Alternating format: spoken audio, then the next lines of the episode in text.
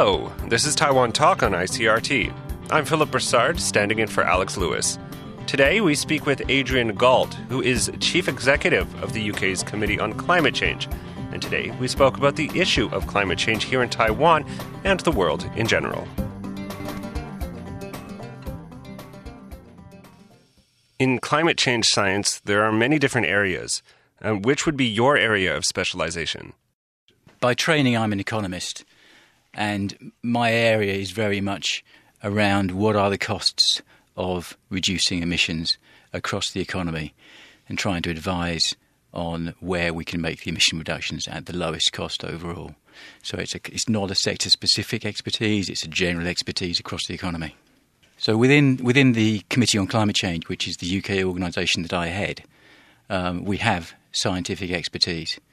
And the UK's targets for emission reduction are very much based on the science, the UK's contribution to keeping emissions within a level globally that keeps emission that keeps temperature rise to within two degrees centigrade compared to pre-industrial levels. But my specialism within all of this is the economic.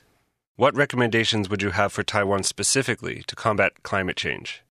Now, that is a global problem and it needs a global solution. But Taiwan is a significant emitter.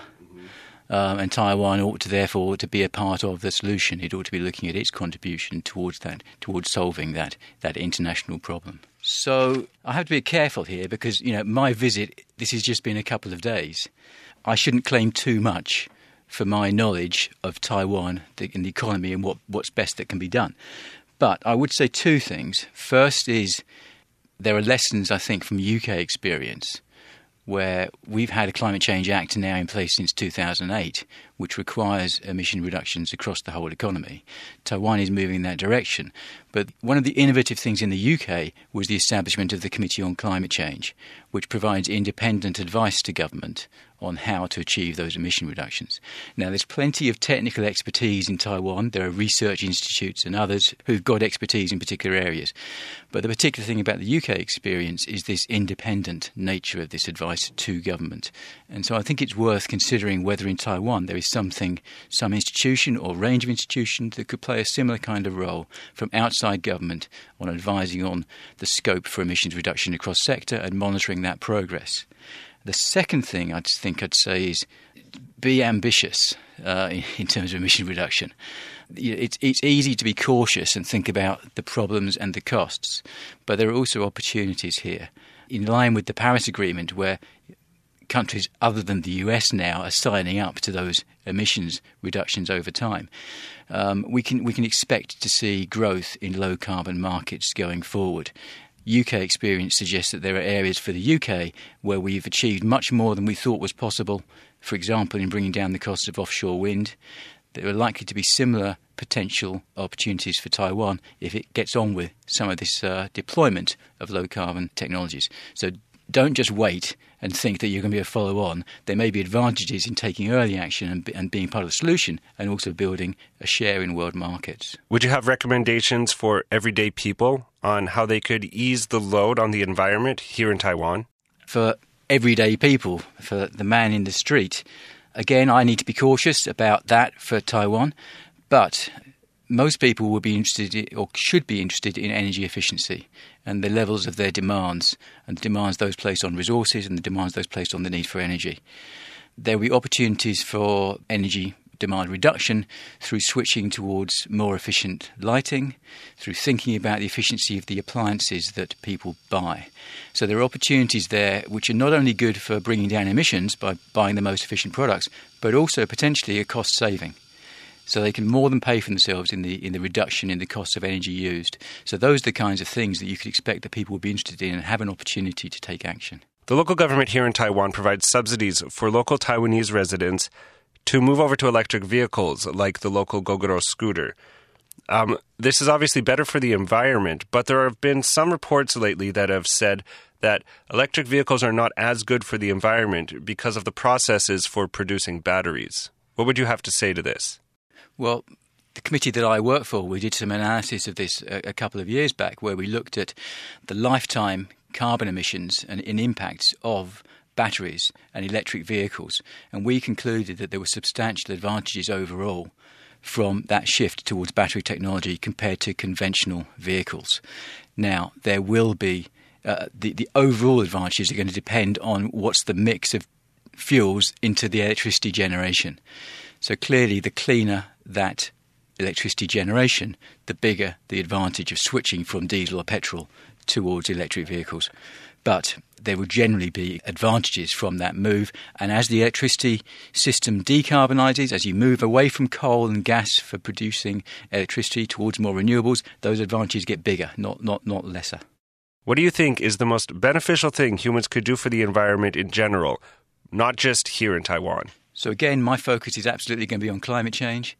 And I think that the, the biggest thing here in the short term will be switching away from coal. Moving away from coal towards use of gas in power sector and in industry, and then over time moving towards renewables. But moving out of coal, which is the most carbon intensive of fuels, that's the biggest short term gain that can be made. And do you think this is possible? And if you do, what sort of timeline do you foresee?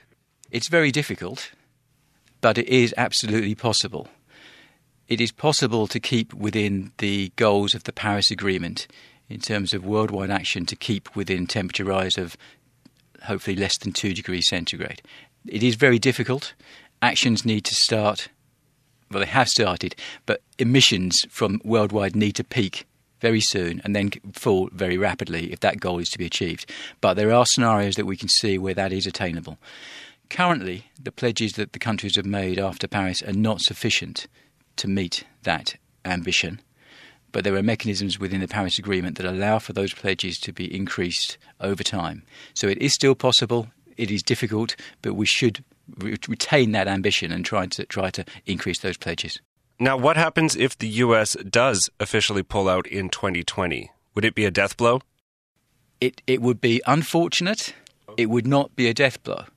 The US is, I think, the second biggest emitter worldwide. China is bigger, so it's obviously significant, but there is plenty of action still happening within the US. There are many of the cities and the mayors who've pledged continued action. Many of the states have done the same. So I think something like half of the US emissions are covered by those cities and states that have pledged that they're going to continue their efforts. So it is not a death blow, and you see from the reaction of other countries to the US announcements nobody's followed the US lead. They've redoubled their efforts. So there's plenty of potential to still make progress without the US. Things will still happen in the US that I think will continue to, to make reductions in emissions. US business knows that if it's not part of this, it will just slow down its share of these growing markets internationally. So I think there's plenty in US business that want to be engaged. So no, there's, there's opportunities to come back. So, would you say that green energy is not just a question about environmentalism, it's also a business question? Yes, absolutely. There are opportunities here. There are going to be different opportunities for different countries, different areas in terms of what their, where their advantages are. But through Paris, countries have signed up to making this progress internationally. And that, that we're going to see growing markets in low carbon technologies as a result of that. Those markets are already growing faster. I know in the UK they're growing faster than overall GDP. So there are big opportunities here. Better to be a part of that solution now than think you can catch up later. So, with the switch to green energy, there's also obviously the worry about energy security. Do you think that once the switch is made, will people be able to maintain the same lifestyle that they had before? All energy technologies have their issues around energy, energy security. Renewables have their issues as well. But if you're looking at gas or coal, there are issues about security of supply on international markets. Generally, that's been good, but there are issues there to consider. You still get plant outages from time to time. Nuclear has its own issues in that regard. Renewables have their issues, particularly when you're looking at sources like wind or solar because of the intermittency. But there are ways of dealing with that through moving towards smarter technologies, smart grids, smart meters, time of day charging for electricity use to switch use of electricity through the day uh, away from the peaks. So those costs can be dealt with. What we're seeing, for example, in the UK, the offshore wind, which looked very uncompetitive a few years ago, uh, it looked higher cost than gas generation. The costs of that have fallen by more than half just in the last few years. And in the most recent auctions that the UK had for offshore wind, the price that's been bid in by those companies producing offshore wind is £57 a terawatt hour. Now, that may not mean much to most people as a figure, but it's actually very almost competitive with conventional gas generation, and those costs are still falling. So, although there may be a premium to pay for these technologies now, and in the short term, we can envisage that in quite a short period, these technologies are going to be cost effective. They're going to be better than the fossil fuel technologies. It's going to be lower cost in the longer term. What would you say is the number one most promising energy source for the future? That is going to differ depending on where you are. In the UK, PV, photovoltaics, will have a role, but it's not going to be the biggest source. The UK, the sun available is not going to be the same as in southern Europe, for example, or, or in parts of, of Asia.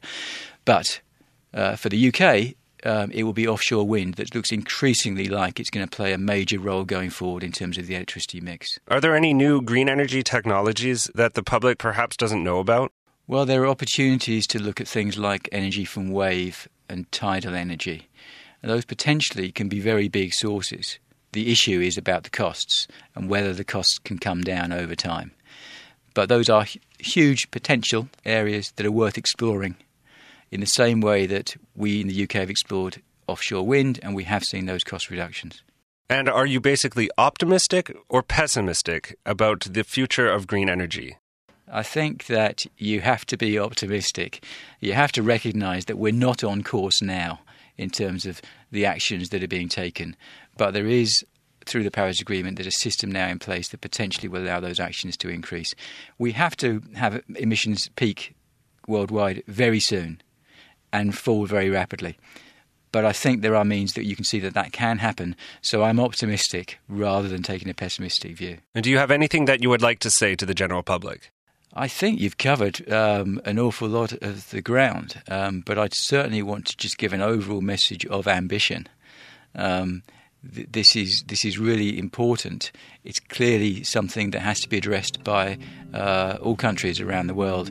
So any one country is not going to make the difference, but we have a collective endeavour that that, that we all need to be a part of. And that's this week's edition of Taiwan Talk, where today we spoke with Adrian Gault, Chief Executive of the UK Committee on Climate Change, where he seemed cautiously optimistic about green energy for the future. I'm Philip Broussard. Thanks for listening.